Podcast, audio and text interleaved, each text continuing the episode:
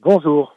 Alors le coup d'envoi, c'est vendredi à 18h30, place Émile Zola, et ce sont les urbains d'hygiène qui vont ouvrir le bal avec quel spectacle? Alors, c'est nous qui ouvrons le bal, effectivement, avec euh, un spectacle qui s'appelle La Revue militaire, qui a 9 ans de tournée, et euh, pour la quatrième édition du festival, comme vous l'avez dit, on va réaliser la dernière représentation de ce spectacle qui a maintenant peut-être bien 70-80 représentations depuis 9 ans. Et est-ce qu'on peut s'attarder sur les autres temps forts du festival Salins-sur-Seine?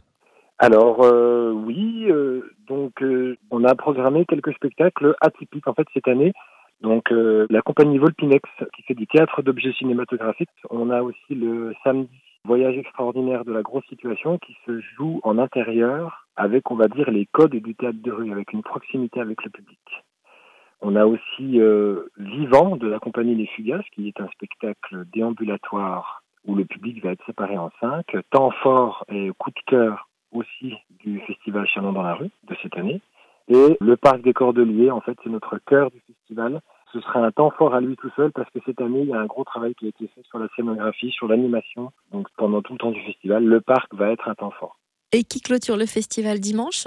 Et dimanche, c'est l'Avare du collectif du Prélude qui clôture dimanche à 14h30.